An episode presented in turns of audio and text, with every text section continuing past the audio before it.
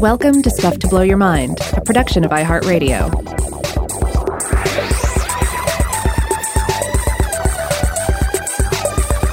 Hey, welcome to Stuff to Blow Your Mind. My name is Robert Lamb.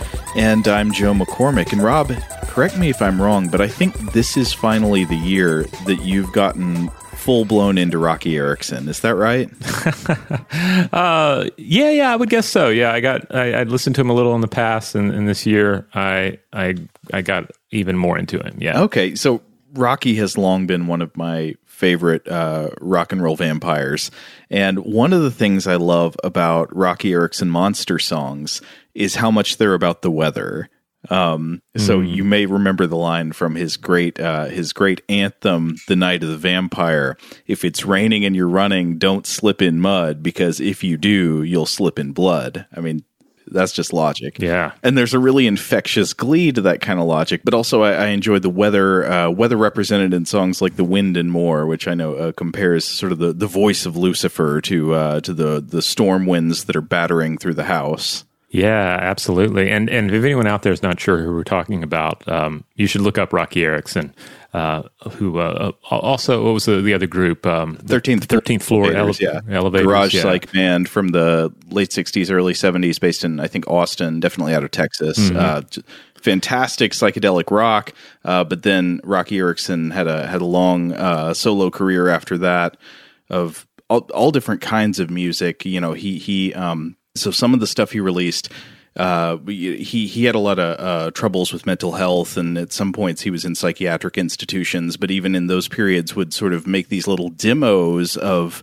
uh, songs recorded. Uh, it sounds like just on a tape recorder that are very simple but but strangely beautiful. And then at other times he would make full blown uh, monster rock and roll albums. There's one called evil mm-hmm. one that's just fantastic. That's got a kind of Creedence Clearwater revival style rock production, uh, but all the songs are about uh, demons and ghosts and and 50s atomic age monster movies. Yeah, and it's pretty hard stuff too. Like it's uh, like it's it's it's got a hard rock vibe that yeah. I think uh, might surprise some people. Uh, so it's I think it was produced by somebody from Creedence, if memory serves. Stu Cook, I uh, think so. Yeah, but but but but harder than Creedence, uh, in my opinion. Well, all that is preamble to uh, the fact that today we wanted to talk about the intersection of ghosts and weather. Yeah, and I, I, have to stress that we absolutely won't be able to cover everything here because there are just too many storm monsters and storm deities out there, uh, storm related uh, ghosts and other creatures. But we're going to be covering various examples that seem related to some of the, the core ideas that we were kicking around for this episode. And, uh, and, and really, the, the central idea has to do with a recent uh, trip you went on. Oh, yeah. So I was recently uh, in coastal South Carolina. Uh, Rob, have, have, you been to coastal South Carolina? I assume probably. Oh yeah, yeah, yeah. Uh, and and of course, South Carolina plays with a lot of ghosts. Tons of ghosts. Everywhere you go there, like you can find a little a local visitor center that's got a local uh, self-published ghost author who's collected mm-hmm. all the lore, and they've got it in a in a book that the font of the book is usually Times New Roman. Uh, but it's uh, but it'll have lots of great you know local ghost stories in it. And so there's one that I was reading about from a, a particular place on uh, the South Carolina coast, a little island called Pawleys Island.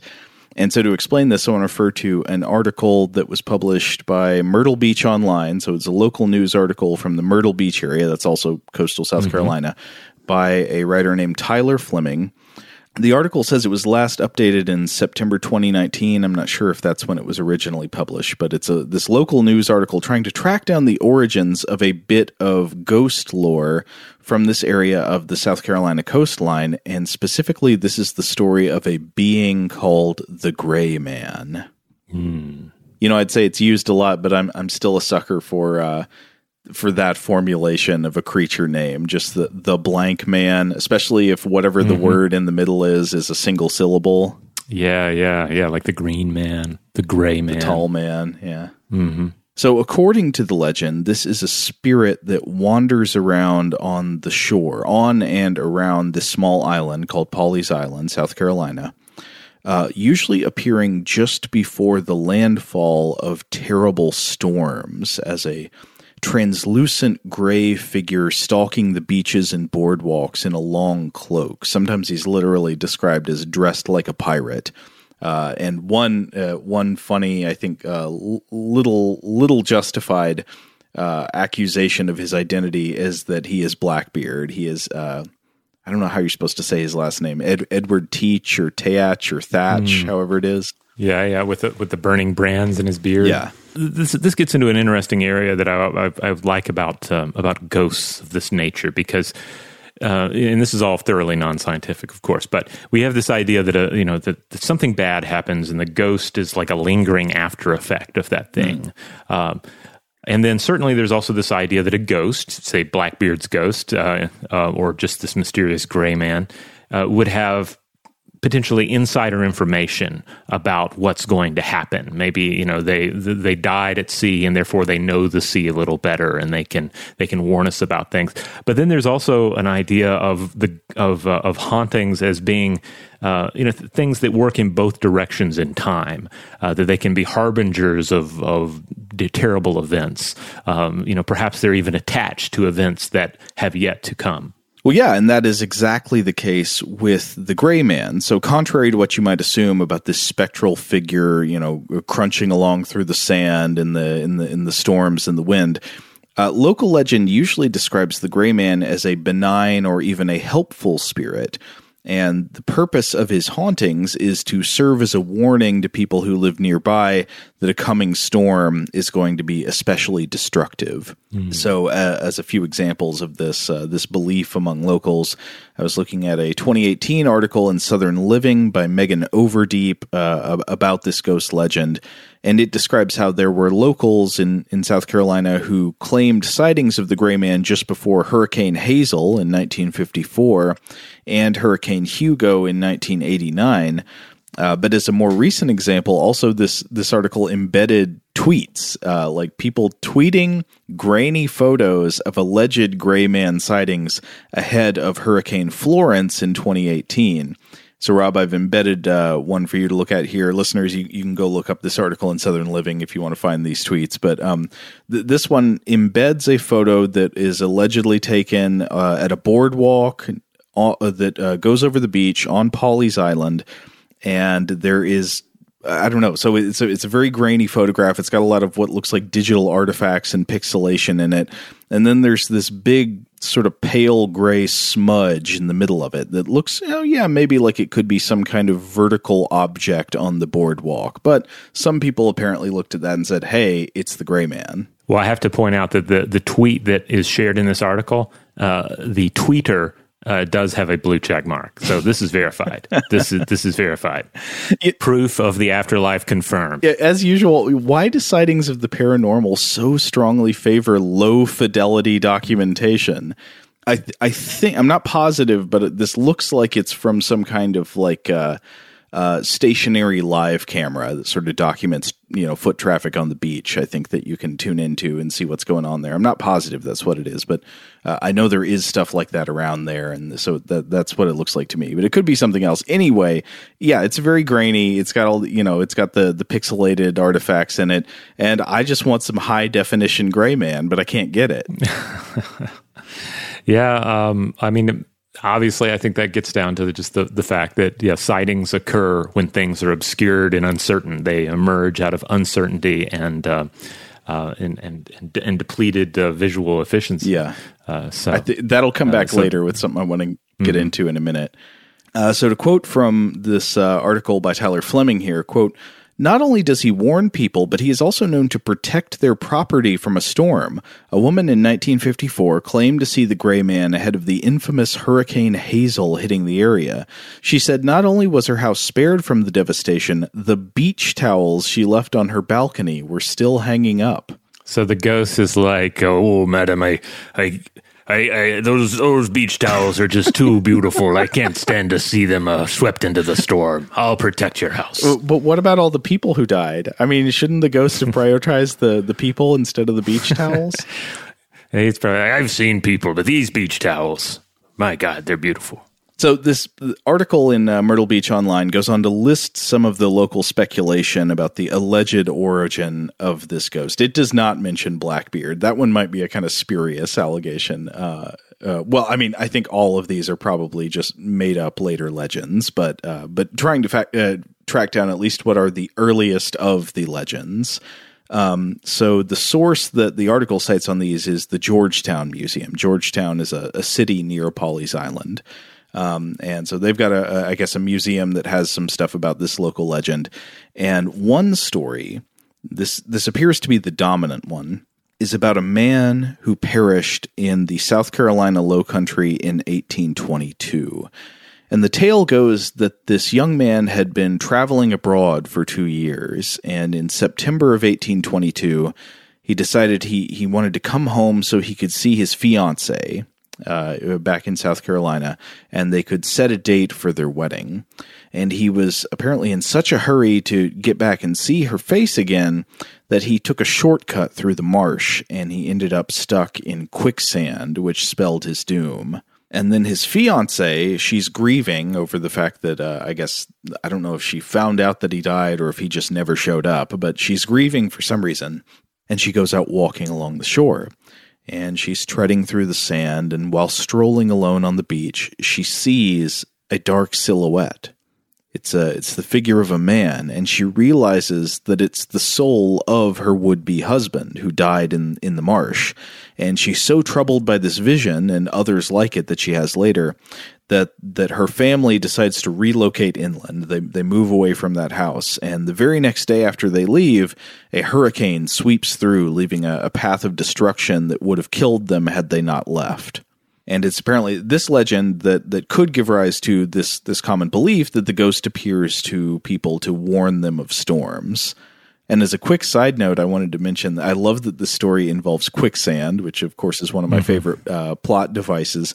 Uh, but that does have an environmental reality to it. You, you might not want to call it quicksand, but the uh, the South Carolina Low Country, uh, especially the marshes, it's sort of like the the mouth of the, the what they usually call the creeks. You know, the little uh, the tributaries of water that eventually drain out into the ocean.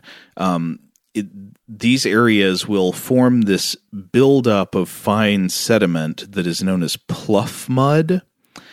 Mm-hmm. And uh, so I, I, was reading at least one article from the, uh, I think it was the Hilton Head area that was all about uh, the story of a lady who goes out walking in the marsh for some reason and she ends up stuck in the pluff mud and she's there until like into the evening and they have to send rescuers in to, to dig her out uh, because you can very easily get stuck in this stuff. You can sink into it. It's uh, there are a lot of myths about quicksand and uh, and and things like it that you would like sink down under your head and drown. That's usually not a very common thing to happen if it happens at all. Really, I think the risk of of quicksand and even pluff mud is just that you would get stuck in it and have trouble getting yourself out. Yeah, I've certainly been in. Uh, I don't know if it constitutes pluff mud or or if it's just you know very wet sand. But I've been in. I've noticed some coastal situations where you'll have a real. Uh, real boot sucker or sandal sucker mm-hmm. of a of a situation, you know, where the, the, the sand is just the right consistency that if you you step into it, you might be pulling a bare foot back out.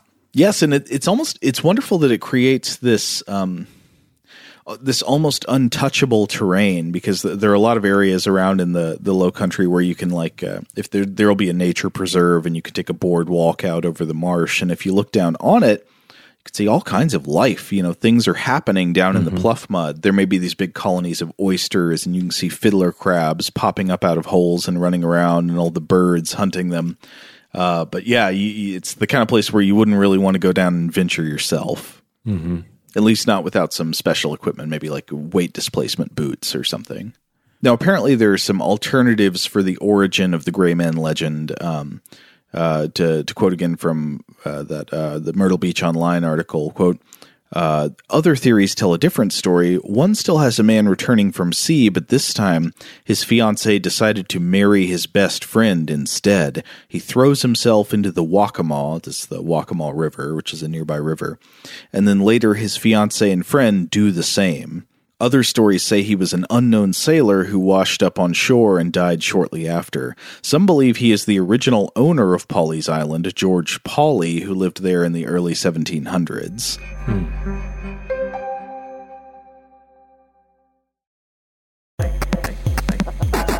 Now, of course, this would be far from the only legendary supernatural being associated with weather phenomena. You know, there, there are tons of ghosts and monsters and creatures and gods that uh, may not serve exactly this purpose, saying, like, hey, a storm's coming, but they're in one way or another associated specifically with storms or other transient weather phenomena. And so while poking around on the subject, I came across what I thought was uh, an interesting and kind of funny article.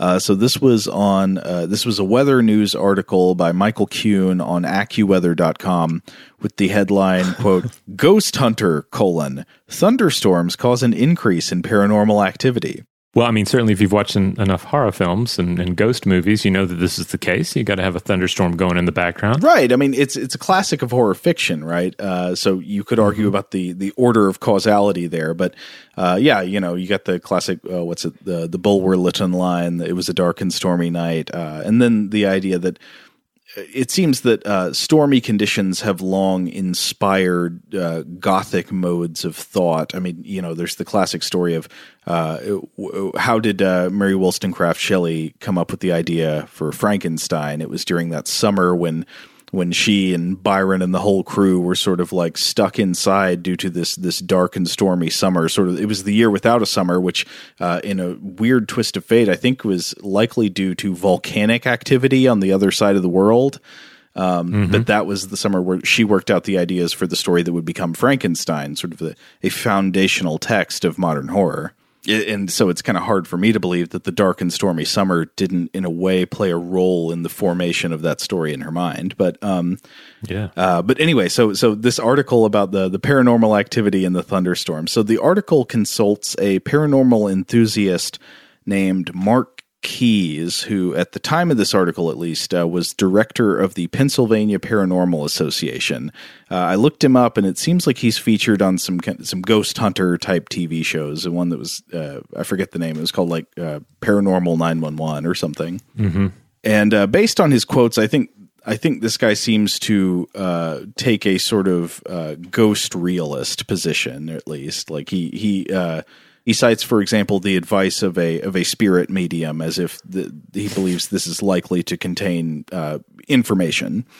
And so, do you think there are skeptical ghost hunters who you call them? They show up at their, their, door, and you're like, "Hey, I think I've got a haunting." And their first thing is, "Well, look, first of all, ghosts aren't real." well, there, and then, there could be there could be open minded but skeptical ghost hunters. I mean, I don't know. Yeah, like yeah. I, I, I feel like that's the attitude I would try to take. I would say, you know, I I probably I think most ghost sightings, or probably all of them, are not really uh, spectral beings from another plane. They're probably something about the perception of the person experiencing it, but you don't know for sure. I mean, you, you at least look and see, yeah. you try to find something out. I mean, it would be beneficial to have more people in that in, in, in that mo- mode yeah. where like they're an expert, you consult, and they're like, okay, there are no said there's there are no ghosts, but here are a list of things that, that could contribute to this this very real and, and potentially frightening experience that you have. I, am sure there so are that, some that people like that, but I I guess I would assume I, this may not be fair. I don't know, but I would assume if you got like TV shows, uh, you're you're probably at least uh, at least for the cameras leaning into I- embracing the sort of uh, ghost realist position.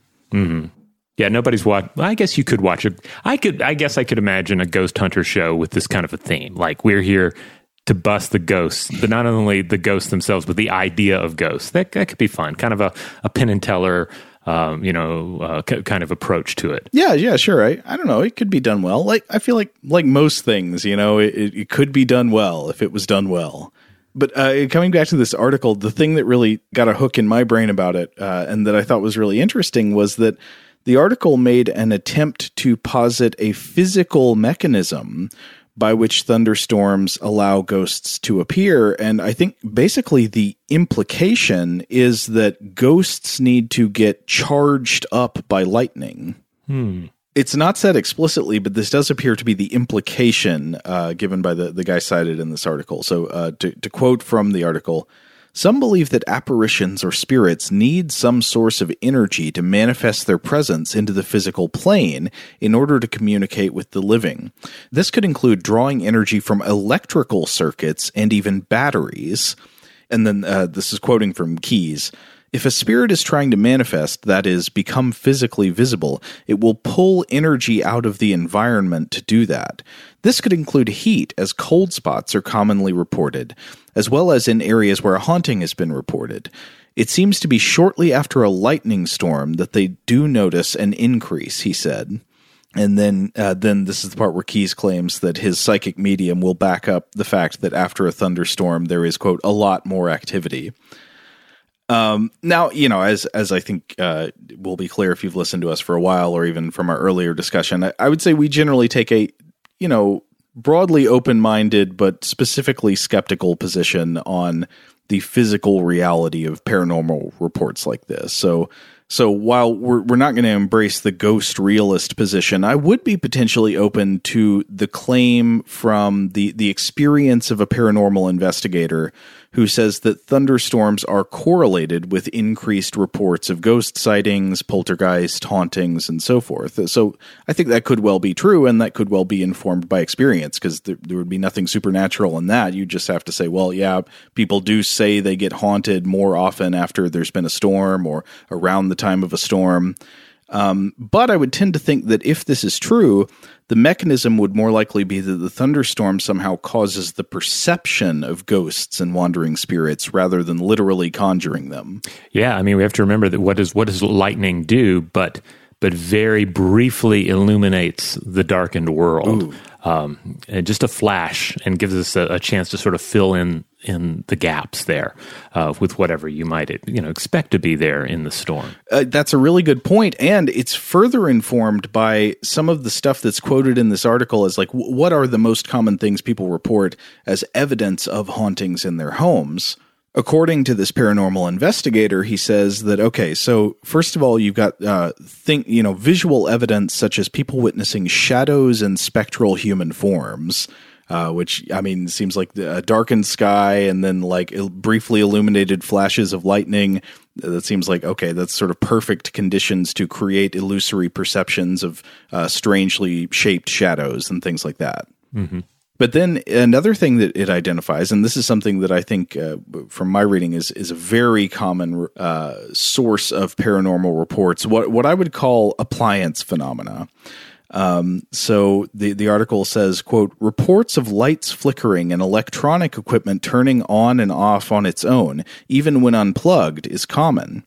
Other people report more physical activity such as doors opening or closing, lights or TVs turning off by themselves. Believe it or not, we've had a lot of reports of stereos, radios turning themselves on when they're not even plugged in. Mm. And so, you know, it's hard to judge just from generalizations like this, but it's funny to me how much, like, everything that was just listed, except for the unplugged part, uh, is stuff that would be pretty much perfectly explained by the the physical effects of a storm. So, like doors opening and closing by themselves. Of course, during a storm, you have wind and pressure differentials that can blow a door one way or the other.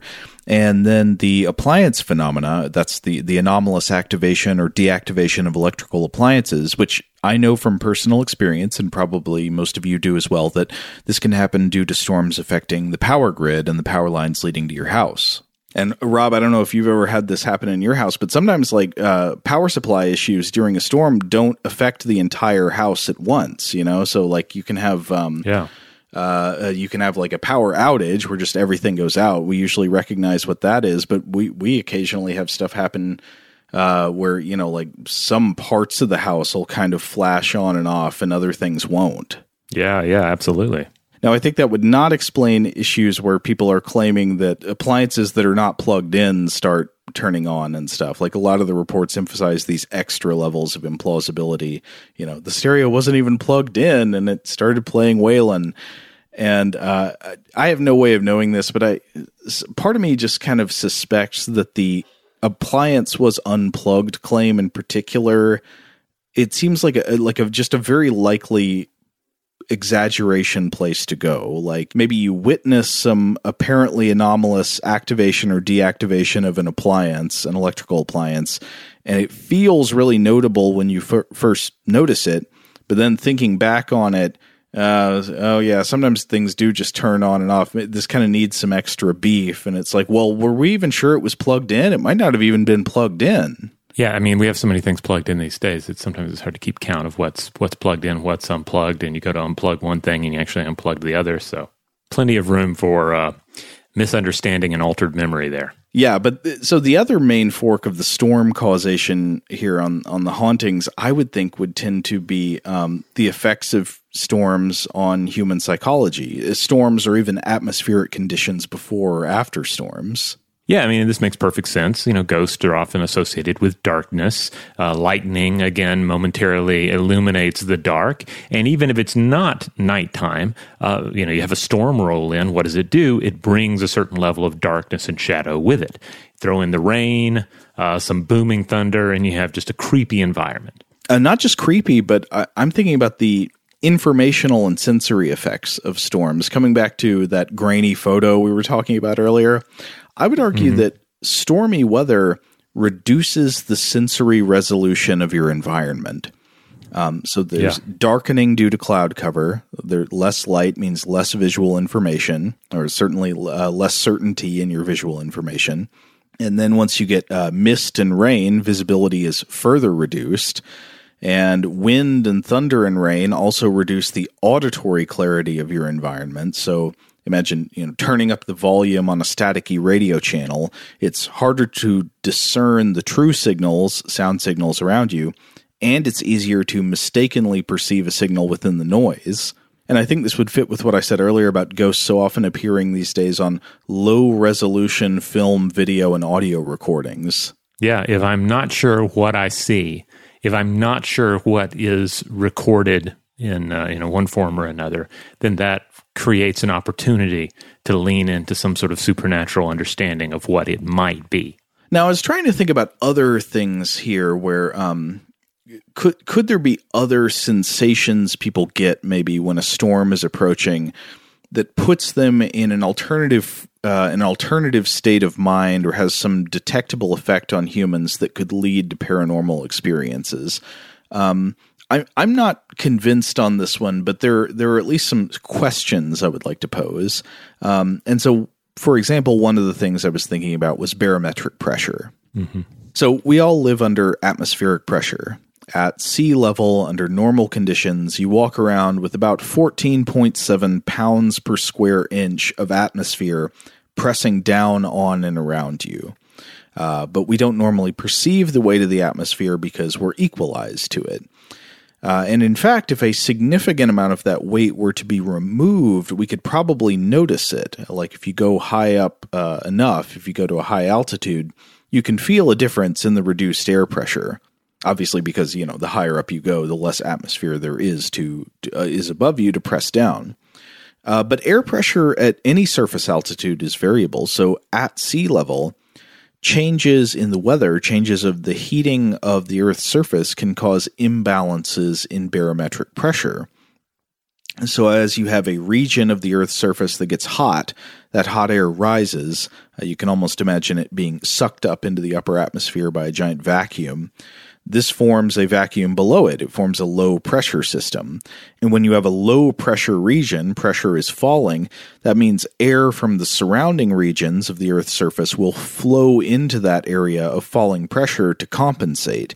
And we perceive this flow of air as wind. This is what wind is. Uh, and then the, the, rising warm air in a low pressure system also carries with it water vapor content, which condenses into clouds and eventually has to fall back down as rain.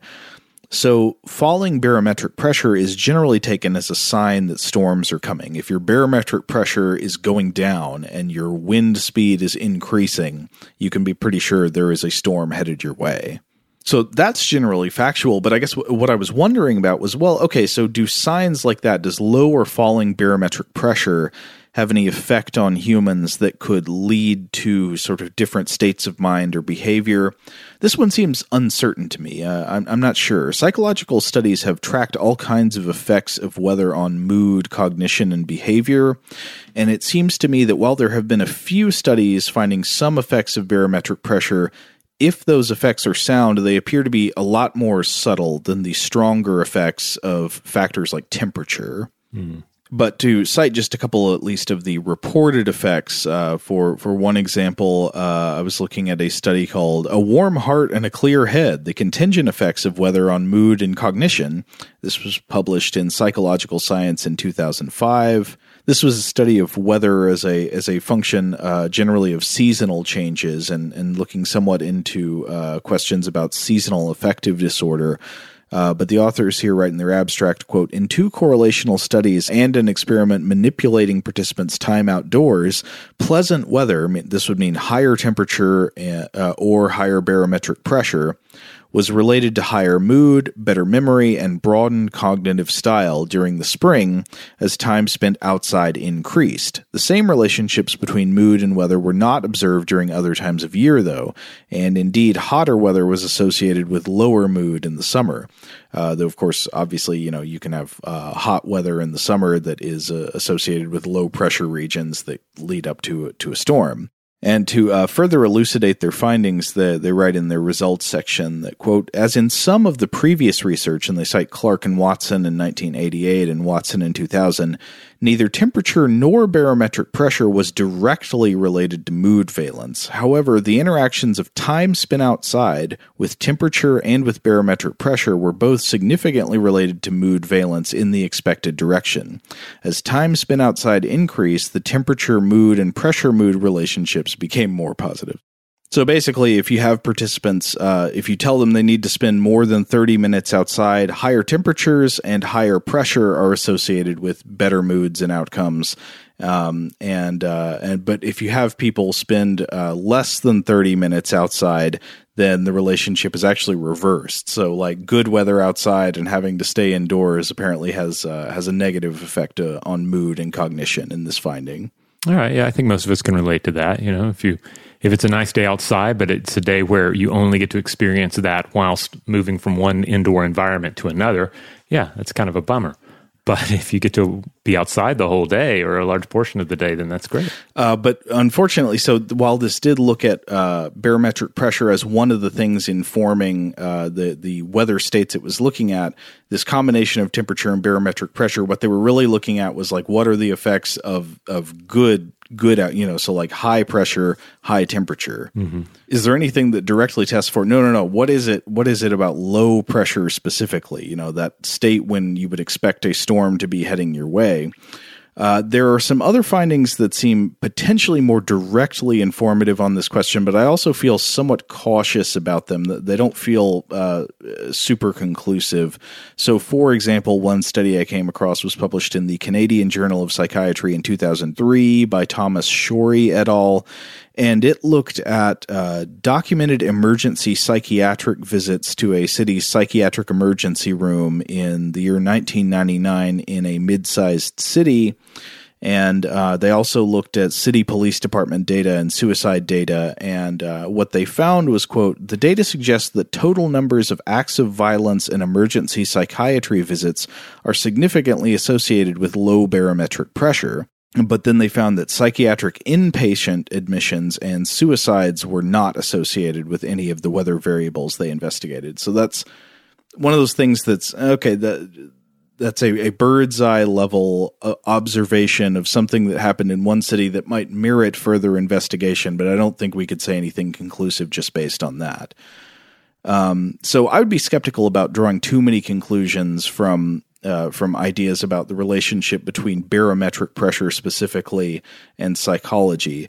Uh, but the conditions that precede a storm, both the obvious and cognitively recognized conditions like clouds, darkening skies, and thunder, and then perhaps some subconsciously perceived conditions like dropping barometric pressure or increasing winds, I think it could possibly give rise to a different state of mind when a storm is approaching, certainly the, the cognitively recognized ones.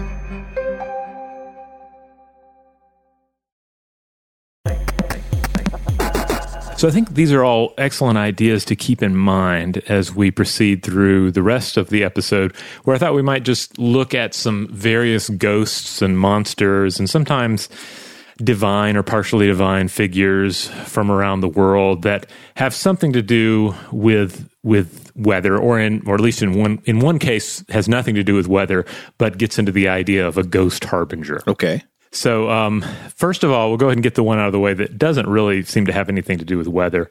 Um, well, actually, I guess I have a, a couple of them uh, here.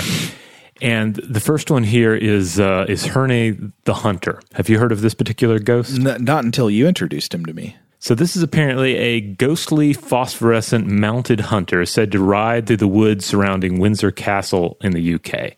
He's covered in furs and his head is obscured by the skull and antlers of a great stag. Mm. Now, when I when I heard about this, I had to, of course, look it up in uh, in Carol Rose's uh, encyclopedic volumes on monsters and fairies and whatnot, and she makes a, a possible connection here between this legend and older Celtic uh, beliefs in a particular horned fertility god uh, whose uh, name was uh, Cernunnos. Um, that's C E R N U N N O S. That's at least one modern spelling of it. Mm. But this uh, this particular apparition was uh, was referenced by Shakespeare, and uh, in the 20th century, at least, has come to be seen as a harbinger of disaster, not of storms, but of economic and political disaster, which I found interesting. Mm. So sightings of the hunter here have been attributed to the 1931 economic depression, the 1936 abdication crisis, the 1939 declaration of war, and the 1952 death of George VI. Uh, another version I've read is that uh, Herne the Hunter always appears when a monarch is close to death. Well, this raises a question for me about a, a distinction we could make about harbinger uh, deities, mm-hmm. or maybe not deities. I don't know if, if Herne here is a is a god or just a, a, creature or being of some kind, what, whatever you would call it. The, the these harbinger beings you could say that okay, if they appear right before a disaster of some kind, whether that's a hurricane or or an economic depression or the death of a monarch, are they appearing in a benign spirit saying like hey i have divine foreknowledge because i'm of the other plane i'm not of this world so i'm not bound by time and i'm just giving you a warning like i'm here to let you know so you can prepare? Or are they on the sort of uh, uh, disastrous causation side is like, uh, you know, are they an ill omen? Is seeing them uh, in some way part of the causative structure of the disaster that comes, or do they even directly bring it about by appearing? Yeah, yeah. You could see various interpretations, I guess, of what exactly is going on. Um, and and we'll, we'll we'll we'll keep discussing this, but uh, uh, another little tale that I read. This was in Rose's book, um, referring to work by folklorist Ruth Tongue. Um, it's a story. Uh, Tongue writes of the this uh, tale that was circulating about three British youths who were decked out in the teddy boy style of the 1960s. teddy you can boys. look that up if if you need a, a, visual of what that would look like. Uh, they were they were uh, you know up to I don't know if they were up to no good, but they were they were out they were hanging out in the woods, and what do they find? A horn. And um, I believe the story goes that they were thinking, oh, well, there must have been some sort of a, a film shoot going on here, and they left a prop. Uh, we've got this horn. Let's go ahead and blow it. So they blow the horn, and then, sure enough, uh, the unseen spirit begins to pursue them through the woods, and uh, you know, getting closer and closer. And finally, an arrow uh, seems to fly uh, and slays one of them dead. But there's not a single physical wound. It seems to have been some sort of a ghost arrow. Mm. Uh, uh, so uh, that, that's a that's a fun little tale as well. And of course, this all uh, r- relates back to other traditions of the wild hunt myth of some sort of uh, of a ghostly being or beings, sometimes in the company of uh, of, of, hellhounds uh, that goes out on strange hunts in the night, and you don't want to run afoul of them. Something is incongruous between that and the teddy boy thing. I'm hung up on the teddy boy detail. Is this a commentary on the yeah. teddy boy fashion trend or I think it's just you know on the youth of the day. Okay. So it's like whatever the youth. You can imagine various uh, youth fashion trends uh-huh. in Britain, and uh, and then being reflected in versions of this story. It makes it seem very cinematic. I can imagine well, the cinematic version of. So this. if Herne has a stag skull on top of his head, and you look up Teddy Boy hairstyles, I mean, you could see some certain basic shape and contour similarities where their uh, pompadours look kind of like stag skulls. Yeah, yeah. I guess without horns, but now as far as, as ghostly harbingers go, I, I, know some of you are probably thinking of this. Um, this is more in the realm of cryptids and and UFOology, but um, there's the uh, the alleged supernatural harbinger of the Silver Bridge collapse of 1967. This is a bridge that spanned the Ohio River. Uh, the Mothman. Uh, there have been books and movies about this, uh, but the connection, the original connection between the collapse and sightings of the Mothman, I'm to understand, are largely due to the writings of UFOologist John Keel. Mm.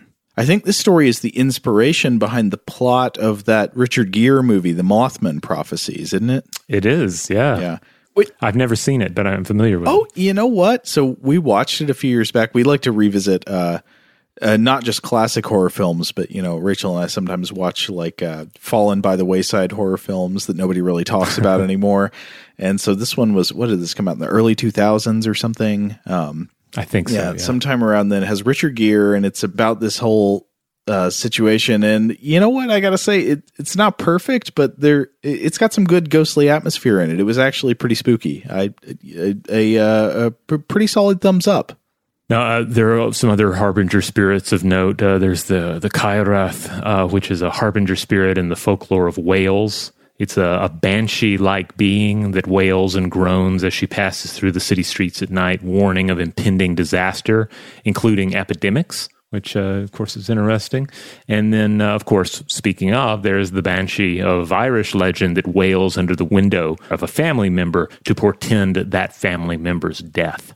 I guess this comes back to the question I brought up a minute ago because I think I've read about this in the context of the Banshee before, where it's not really clear to me whether the belief is that the Banshee knows the death is going to happen and is sort of informing the family of such by their behavior, or whether or not it's intentional on the Banshee's part. The Banshee is letting them know, or the Banshee's presence is somehow causing the death. Yeah, yeah. So uh, uh, unanswerable questions about the strange doings of uh, of weird creatures, and I guess that's one of the reasons that makes them weird and otherworldly is you don't know what their role in the whole scenario is. Mm-hmm. Uh, you know, what are you doing here? Are you feeding off of the the uh, of the misery of uh, and the bereavement, or are you here as an agent of death? what exactly is going on? Are you trying to warn us, or is it something to beyond any of these interpretations? Mm. They're here on ghost business. That's all you know. right. Now, uh, let's get uh, back into just ideas of storms and uh, rain and water and um, cataclysmic weather. So, plenty of cultures have major flood, uh, storm, and cataclysm myths, and, and China is no exception. Uh, there's, of course, the story of Yu the Great, who overcomes the deluge with drainage channels and earthwork. Uh, there's also the Chinese flood myth concerning the water god uh, Gong Gong, uh, sometimes re- relegated as one of the four perils. Uh, so, this is a vast serpent with a human head, red hair, and uh, Gong Gong is uh, said to have caused a great flood by bumping into Mount Buzhou, uh, which caused the sky pillar to collapse, resulting in just cosmic disorder. You end up having to have the goddess Nuwa uh, step in, repair the sky pillar in order to bring uh, order back out of chaos. And sometimes this myth and the myth of Yu the Great are, are linked together. Mm-hmm.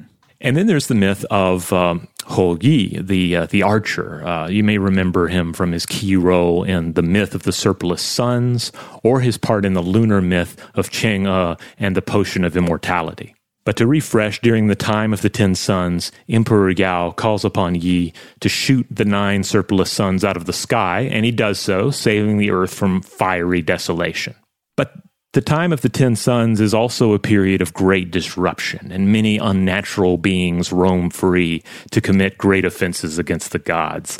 And so Emperor Yao charges Yi with the destruction of these monsters as well. He has to hunt them down and slay them in order to protect the people. So is this after the sun shoots down the nine surplus suns and then goes to have to, eh, he has to clean up afterwards with the monsters? Right. Yeah, yeah, because the, the, the cosmic disorder it kind of you're left with the idea that it kind of unleashed these beings or it created a an atmosphere in which they could thrive, and now they need to be put back in check. Rounding up the loose ponies. Yeah. Now, according to the translators John Major et al. in 2010's The Huainan Zi, A Guide to the Theory and Practice of Government in Early Han China, these monsters, the, these monsters that uh, that Yi has to uh, has to hunt down. Um, they pop up in various warring states and Han works and seem to represent destructive forces of nature. One of these monsters you'll learn about next week on the Monster Fact, our, our Wednesday shorty episode. Uh, and that one, I think you can also make, uh, there's also strong evidence to support the idea that it represents some sort of natural disaster as well. Mm-hmm. But there's one uh, in particular that's very connected to the idea of storms, and that is the windbird Dafeng. So this literally means a strong wind. Sometimes I see it translated as typhoon. It's a giant, ferocious bird of prey that brings with it strong winds whipped up by its mighty wings. So everywhere it goes, it brings destructive winds with it. So of course Yi has to has to hunt it down, and he uses the interestingly enough, he basically just uses the techniques that one would use in hunting birds, uh, especially during this time period. He attaches a cord to his arrow and shoots the the mighty bird out of the sky. Uh, he holds the cord uh, firmly uh, so that he can you know sort of keep track of it and kind of bring it down, and then he follows that cord to the site where he has grounded the, the mighty uh, Dafeng, and then he cuts its head off with his sword. Wow. Uh, in other tales, Yi also exacts revenge on the damaging river god He Bo, uh, who he blinded in one eye. And then uh, he also hunts down uh, or seeks vengeance on the wind god Feng Bo, uh, who he shot in the knee. So you might be a wind god on a chariot pulled by dragons or a, or a god who actually takes on the form of a dragon, but that doesn't mean Yi doesn't have a receipt for you if you caused a bunch of storm damage. So this raises a thought for me. I, am thinking about um, what are the different influences that determine sort of uh, what level the embodiment of the storms uh, represents within the the pantheon, or maybe not even the pantheon, the sort of uh, the supernatural theater of a mythological belief system. Because I'm thinking about these cases where you can have a, a specific monster or creature. In this case, it is a, a ferocious monster being uh, that represents a kind of disorder. It is the it is a pony that has gotten loose from a from a uh, unharmonious phase of the universe, and it has to be slain mm-hmm. and set right. So this is the embodiment of storms in this one type of mythology, but you have plenty of other mythologies where storms are not only part of the natural divine order, but they are particularly the power of the like most powerful god or the king of the gods. Think of you know the storm associations with uh, with Zeus or Jupiter, or the storm associations with the some of the chief gods of the ancient Near Eastern pantheons. Yeah, it's it's it's interesting to think about this. Yeah, because you can. There's a huge difference between you know, the, the storm that is caused by the high god or a particularly powerful deity, one that is worshipped, and a storm caused by various monsters that are rampaging. Uh, you know, things uh, that represent uh, cosmic disalignment. Um, and uh, and yeah, you can have ramifications based on how you view that. But uh, it's it's interesting too to think about even in our modern times. What do we do with hurricanes and tropical storms? Mm. You know, we name them, and of hmm. course, there there are very good reasons to name a storm to give it a human name. It it helps uh, in communicating things about that storm and tracking them, in making sure that people are prepared for this particular storm and not approaching it like you know the last storm. Uh, you know, each each hurricane that makes landfall is coming in at different different intensities and it's going to affect a different area uh, in a different way. It, it does seem interesting that uh, I could be wrong about this, but my gut feeling is that people have an easier time knowing which hurricane you're talking about when they have names attached to them than they would if you were mm-hmm. just referencing it by like a year or something, you know. Yeah, uh, yeah, like the storm of '97 or something. But if you if you give it a human name, yeah, you're you're anthropomorphizing it a little bit. Just you know, there's no way around it. Yeah. Uh, but people are going to remember it. People are going to know it's coming. It seems to me that like when you say Andrew, that conjures up mm-hmm. like specific imagery that you recall from being associated with that name versus like if you were just to say the year number. I don't know, maybe it would be different if we referred to it by years, but that's my feeling on it.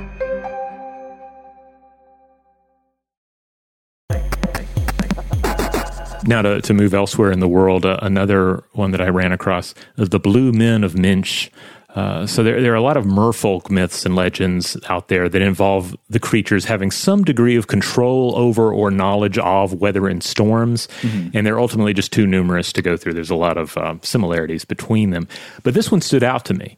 Uh, the Mer people were said, this particular variety of Mer people anyway, were said to haunt the Minch Passage of the Outer uh, Hebrides off of Scotland. Uh, this uh, body of water is known in Gaelic as uh, uh, Sruth nam Fear Gorma, uh, the channel of the blue men. Uh, so this is also interesting because earlier we were talking about gray men, and here we are with blue men. Mm-hmm. So they were said to look like normal humans, except with entirely blue skin and gray beards. And it's a treacherous passage of water, apparently. And so the, the legend was that the blue men would rise up from their deep caves and they would summon fierce storms against trespassing human ships and wreck them. But wise captains knew that the blue men loved rhyming contests. So uh, they could earn the ship's safety across the passage if they just had some great rhymes up their sleeves. Hmm. Now, um, Carol Rosen, uh, in her book, she she shares that the myth is thought to be based on Moorish slaves marooned by Vikings in the area during the 9th century, and the idea here is that uh, that uh, these uh, these individuals would have worn long blue robes and gray blue veils. Huh. And incidentally, the Tuareg people of uh, of Saharan Africa uh, apparently do wear these fashions, like these are the traditional fashions of the Tuareg people. Now, do you know if uh, that's more of a kind of legendary explanation, or is that thought by any modern scholars to ha- have any uh, likely explanatory power in, in the origin of the myth? Well, I was looking into it a bit, and apparently, Scottish folklorist Donald A. Mackenzie, who lived 1873 through 1936, uh, was kind of the, uh, uh, the, the individual who really uh, popularized this hypothesis. And today, I think there's some individuals who think that the true origin might just be accounts of the Tuareg people of the, the of Saharan Africa that traveled. Um, you know, some sort of um, you, know, communication of this idea. Maybe the, you have some sort of a merfolk tradition, and you combine that with with uh, uh, you know some sort of knowledge of, uh, of, of Tuareg people and what they wore, uh, or if not the Tuareg people, then perhaps um, uh, predecessors to them that had similar fashions and similar uh, uh, you know dyes in use. Mm. but another suggested explanation is that this belief in the blue people, uh, the blue men, that it refers in some fashion to tattooed Picts. Ah, these yeah. would have been. Uh, you know, people who were known for their tattoos, uh, and the the Latin uh, origin of Picts is painted people. I seem to recall this from the Roman period, at least some author talking about the idea that there would be uh, people in, um, I don't know what they called it at the time. It was at Caledonia, you know, the area that is now mm-hmm. Scotland, you know, north of England. So you would have had Ro- Roman Britain, and then at a certain point that you have Hadrian's Wall, and then there are tribes that live north of that that they regarded as very barbaric. And I think they, uh, there's some reference there to these people being painted in blue or their warriors being painted in blue. Yeah. So ultimately, you know, we don't we don't know exactly what the Blue Men of Minch is referring to, or what indeed what which what influences or what combination of influences led to this tradition. Uh, but it was said they can control the weather, so uh, it's certainly worth mentioning here. Now, another one, I have to get into the realm of yokai here for a bit. Mm. Um, and, and I'm especially excited to, to, to talk about this because um, I recently picked up a fun little book to read with my son titled Yokai Attack the Japanese Monster Survival Guide. Um, uh, this is uh, by Yoda and Alt and illustrated by, uh, by uh, Tatsuya Morino. And it's a fun little book with, uh, uh, that, that has some wonderful illustrations, but also some great information in it. It's well cited excited and uh, very informative and, and, very fun for young readers. Uh, so uh, uh, I was looking through that and I was like, okay, I, I know there's some yokai that relate to the weather or to the water. So there's got to be something good in here. Lay it on me. Well, there's one by the name of Umibozu. Uh, they're known as the sea monks, uh, a Japanese yokai said to resemble great black bulb like beings with glowing eyes emerging from the water. Uh, and the black may or may not be fur if you could touch it, depending on the, uh, the account. Mm-hmm. Uh, also, depending on the account, they might be vengeful ghosts of the sea. Uh, and in this, they have much in common with some Chinese ghost traditions, uh, the boat spirits or uh, uh, which uh, you'll find uh, illustrations of as well. but anyway, the, the umibozu are said to rise from the surface of the ocean even during the day even so even if there there's there's nothing going on you know with darkness and storm but they bring with them atmospheric disturbances and storms um, and of course this means that ultimately what they're trying to do of course is they want to uh, bring down vessels they want to uh, cause your ship to sink uh, drag it to the bottom of the ocean and uh, the smaller ones you might be able to drive away but the larger ones are just too powerful Okay, so this would be more in line with the type of creature like the wind bird from from Chinese legend that that literally brings the the the storm and weather disturbances by its own like it directly causes them. Yeah, yeah, would seem to be the case. Um, and uh, these are these are fun ideas to get into as well because first of all the idea of any kind of enormous being certainly um, you know this this black creature emerging from the water uh, it instantly makes us think of whales and mm-hmm. indeed there there may be some connection there between uh, uh between these legendary creatures and whale sightings and I, uh, also, there's the possibility that there's some sort of atmospheric ghost lighting involved as well, uh, which is uh, you know, uh, something uh, worth remembering anytime you're dealing with ghosts of the ocean. But uh, one of the interesting takes I was reading about the the Funayurei, the, the, the Chinese version of this, the, the boat spirits, is that they were sometimes attributed uh, with uh, ladling water into ships and causing them to, to sink, or or just by their very presence causing compasses not to work. Uh, but they were also said to simply hold ships in place, mm. and some have theorized that this might occur due to dead water. So this is a, a nautical phenomenon which. Uh, uh, you see take at least a couple of different forms. Uh, for instance, you see it in in far northern um, uh, environments, you see this uh, situation where slow moving vessels can become stuck due to a thin layer of fresh water spreading over the sea from melting ice. Um, uh, but then also, you see the situation with internal waves uh, due to shallow brackish water in the upper layer of the water column, uh, making it uh, where a ship will feel stuck in the water uh, as if something is holding it there.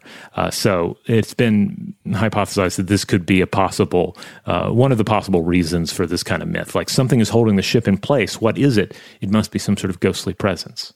Oh yeah, I think uh, this makes me recall. It might have been in our episodes about the uh, the sargassum seaweed that we uh, mm-hmm discussed uh, other other supernatural ideas about the doldrums and, and ways that your ship can become uh, stuck in water without a propelling wind. Yeah, and of course that's interesting too, right? Because the the idea of a, a terrible storm can be devastating to the ship at sea, but also uh, a complete absence of weather can be equally uh, disturbing. Yeah.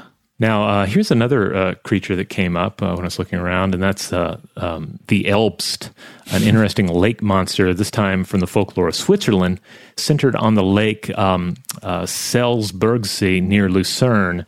Uh, sightings are recorded from 1584 through 1926. Kind of a bulky, multi limbed dragon creature that may suddenly surface alongside boats and scare people. Also, may raid sheep uh, uh, herds at night and leave disturbingly mutilated bodies in its wake. Um, but their appearance in the water was said to foretell a powerful storm. Um, and uh, so I had to look this lake up. I wasn't familiar with it. Uh, it's also known as Seeli and it covers 44 acres and reaches depths of 37 meters or 121 feet. Mm. Now, in Irish mythology, uh, you also have the Fomorians. Um, these were said to be the original occupants of Ireland who were defeated by the invading firbolgs and then transformed into grotesque monsters or giants. And then, of course, the Tuatha De Danann come along and they invade and they defeat the, defeat the Firbolgs. And so the Fomorians are sometimes attributed with power over weather, over storms, as well as given the power to blight crops. Oh, yeah. We, we, we talked about Fomorians in the context of uh, Cuchulainn or Cuchulainn. Mm-hmm. Yeah. Now, another interesting monster that is that is definitely tied to the wind, at least in its origins, uh, are the harpies. And I think harpies are interesting because I think a, a, a lot of modern monster fans probably think of, of maybe two or three different things when you imagine the harpy. Uh, first of all, there are Ray Harryhausen's harpies from Jason and the Argonauts. Do you remember these? Oh yeah, the, these terrible blue women with uh, with the the large blue bat wings. Yeah, they have bat-like wings in uh, in, uh, in, Jason of the Argonauts, but they're yeah, they're pretty creepy, very gargoyle esque. Mm-hmm. Um, outside of this tradition, they're they're pretty weak enemies in Dungeons and Dragons. Uh, not very impressive, uh, but there's some cool illustrations of them. And then, of course, there's the harpy in um, the uh, the last unicorn, which is a terrifying and powerful creature that is is pretty much the direct opposite of everything they are in Dungeons and Dragons. And so, in I think you know generally in our interpretation of the harpies, we think of grotesque hybrids of vultures and women, sometimes with uh, other uh, influences thrown in. I've seen accounts where they say that they have bear ears. Wait, and in, wait, bear ears? Bear ears, like the ears of a bear. I can't mm-hmm. even picture bear ears. What do bear ears look like? I don't. I mean, that's why I'm, I think we we often just just whittle it down to just uh, you know uh, old woman plus uh, vulture, you know, because you throw in these other influences. Yeah, what does it even mean? Okay, I just looked M- up maybe bear ears. more in, in times. bear ears, they're little nubs. I mean, like bear ears do not seem like especially notable kinds of animal ears. Yeah, well, maybe it, it meant more uh, during the time when when this was attributed to their to, to their their these these monsters. That's such a funny choice. I love it. Now, in Greek and Roman myth, the number of the harpies it, it varies. There may be as few as one or as many as five. And in origin, they are linked to traditions of wind spirits. Mm. And we see that in the various names that have been attributed to them. So in uh, Theogony, uh, Hesiod writes, quote, And Thaumas wedded Electra, the daughter of deep flowing ocean, and she bare him swift Iris and the long haired Harpies, Aello, storm swift, and Ocypetes, swift flyer, who on their swift wings keep pace with the blasts of the winds and the birds, for quick as time they dart along. Hmm. By the way, Dungeons and Dragons gives harpies a laughable 40 foot flying speed. Come on. Oh, that does not sound as fast as time. What is it? Okay, so I don't know flying speeds usually. What is 40 foot? Oh, I think I've got a. Uh, I think my character, who's kind of a wimp, has a 30 foot walking speed. Is that right? Yeah. Yeah, thirty foot walk walking is like a general humanoid walking speed. So okay. the the the harpy can fly just a little further than a, a human being can walk. Wow! Uh, in Dungeons and Dragons, which is uh, uh, clearly this is a creature that needs a needs a reboot in the monster manual. Now, uh, Homer also wrote of harpies, particularly the harpy uh, Podarge, which means a swift foot. Uh, and this is said to be the mother of Balius and Xanthus, the steeds of Achilles. And uh, in a more general sense, though, the harpy is a human bird hybrid, of course, and we see a, a, lot of these in global myth cycles. And it's often pointed out that this sort of particular hybrid between humans and creatures of the air, it often has some sort of connection between earth and sky, between the world of mortals and the abode of the gods. Uh, the harpy also specifically uh, is often brought up as an example of the monstrous feminine uh, in uh, in myth making. So, an imagined creature used to convey negative attitudes about females and female bodies. Yeah, I think of it as a kind of standard genre of misogynist comment to to compare a woman that you don't like to a harpy. Mm-hmm. Yeah. Uh, but it seems that in their original form, in their origins, they were more like minor wind gods or, or wind demons, uh, perhaps more in keeping with the Furies, who might descend on a mortal at the behest of a god. Uh, by the way, an interesting wrinkle in all of this that I think we've discussed before uh, is that the sirens, uh, who we often think of now, and, you, and, this is represented in art, you think of mermaids or you think of you know beautiful veiled women emerging from the surf, but they were originally bird female hybrids as well. And so, uh, ancient depictions of what we might think of as harpies in the modern sense uh, might have been sirens, or in some cases, uh, just were something else, some other kind of bird human hybrid. for instance, there's a tomb, uh, the, the, tomb of Xanthus, found, uh, and uh, there's a, a, carving from it, various carvings from it. I think that you can find in the British Museum, and it's it's been referred to for a long time as the Harpy tomb. And you see this winged female figure, though it, it's it's far from certain that these were sirens, but they were probably not harpies either. Mm. so uh, I think it's still an open question exactly what this particular being is supposed to be. You know, bringing this back to the special potency of weather mythology and weather monsters when it comes to sailing and, and ocean going. Uh, this reminds me of uh, a few years ago. I had a conversation with the author Chet Van Duzer about his uh, his books about the history of depictions of monsters on maps. Yeah. And um, and one of the surprising things about that is if you had to guess, okay, uh, what are the most common types of sea monsters you would imagine depicted on a map? Uh, you you would probably guess what some kind of like ocean dragon type thing, or maybe the the kraken, or, or like a snake like sea monster. No, uh, by far the most common type of monster, uh, at least depicted throughout the Western history of maps, is the siren. If you're going to have one type of monster on there, it's going to be a siren. And and do you remember if it was the the more merfolk style siren or the winged siren? I'm cautious to answer that because I'm not positive, but I seem to recall representations both ways. Um, though I guess the winged version would probably be closer to this association with weather events. Yeah, I would I would think so. Yeah, they, and, and certainly the, the the the curious nature of winds and winds at sea, and I guess that's where a lot of this comes back to. Like how how do we today, and how have people throughout history thought about weather patterns, particularly destructive weather that seem out of the normal? Uh, you know, uh, that are unique and dangerous. How do we think about those? Are those the work of uh, of strange creatures that we can't quite understand? Are they cosmic anomalies? Might there be some sort of magical being that would warn us if these are occurring? Is there some hero that could protect us from them, that could slay these monsters and return the world to to some sort of normality? Uh, yeah, it's uh, it's fascinating to think about. I wonder about something else coming back to gray man type sightings of you know the being that would warn you about about a coming storm. I wonder to what extent legends like that could also sort of be going the other way in terms of our uh, internal mental causation, meaning like how much of it is based in people have some kind of experience, you know, they see what they think is a is a spectral figure or a spirit of some, or something and they want it to mean something. They don't want it to just be, I saw something weird and there's no reason for it. So they mm-hmm. try to connect it to something significant. It's trying to tell me X. This means Y. When we have unusual experiences, I think it's very natural for us to try to say, no, no, no, that was not just an unusual experience. It was an indication of something. It was somehow informative. It meant something.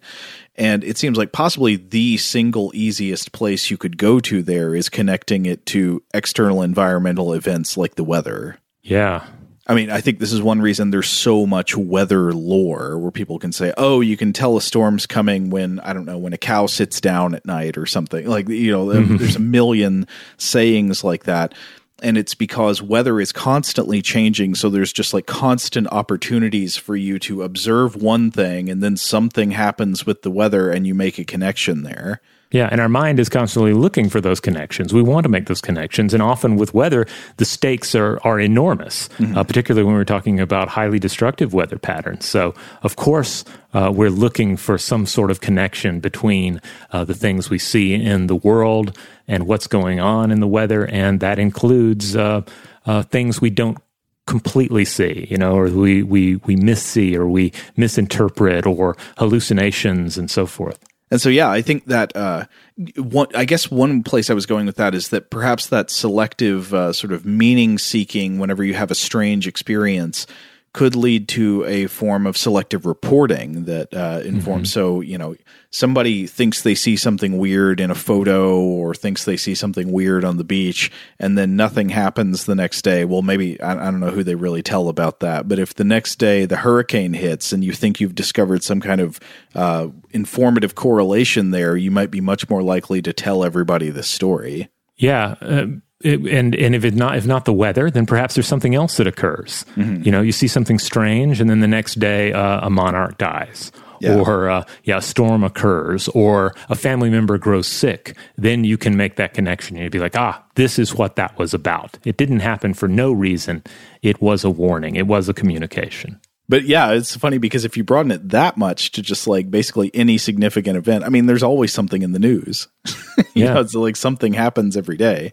Yeah, I mean, stuff happens. It seems to happen for no reason, and if that if that's the case, you know, you have nothing. But if you have ghosts, well, then you have everything, right? very nice, very nice. To bring it back to Roky. Well, you know, they say the moon to the left is a part of my thoughts, and a part of my thoughts is a part of me is me.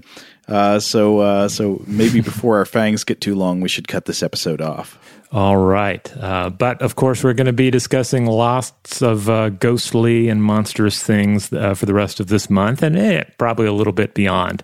Uh, we are we're we're we're well into the season now, so stay tuned. It should be fun. In the meantime, if you want to listen to other episodes of Stuff to Blow Your Mind, our core episodes are on Tuesday and Thursday.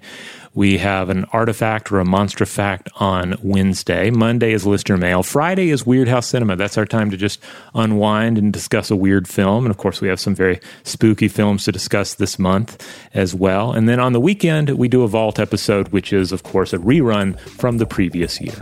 I just want to give a teaser that this week's episode of Weirdhouse Cinema, I think, is without a doubt going to be our longest, most epic episode of all time, and uh, may may remain that way because, yeah, I, I, don't know if it can be outdone. Oh, I wonder if it's longer than the movie itself. I think we, oh, we've had that happen at least once. Okay, yeah. All right, we'll tune in to find out what that is. Huge thanks, as always, to our wonderful audio producer, Seth Nicholas Johnson. If you would like to get in touch with us with feedback on this episode or any other, to suggest a topic for the future, or just to say hello, you can email us at contact at stufftoblowyourmind.com.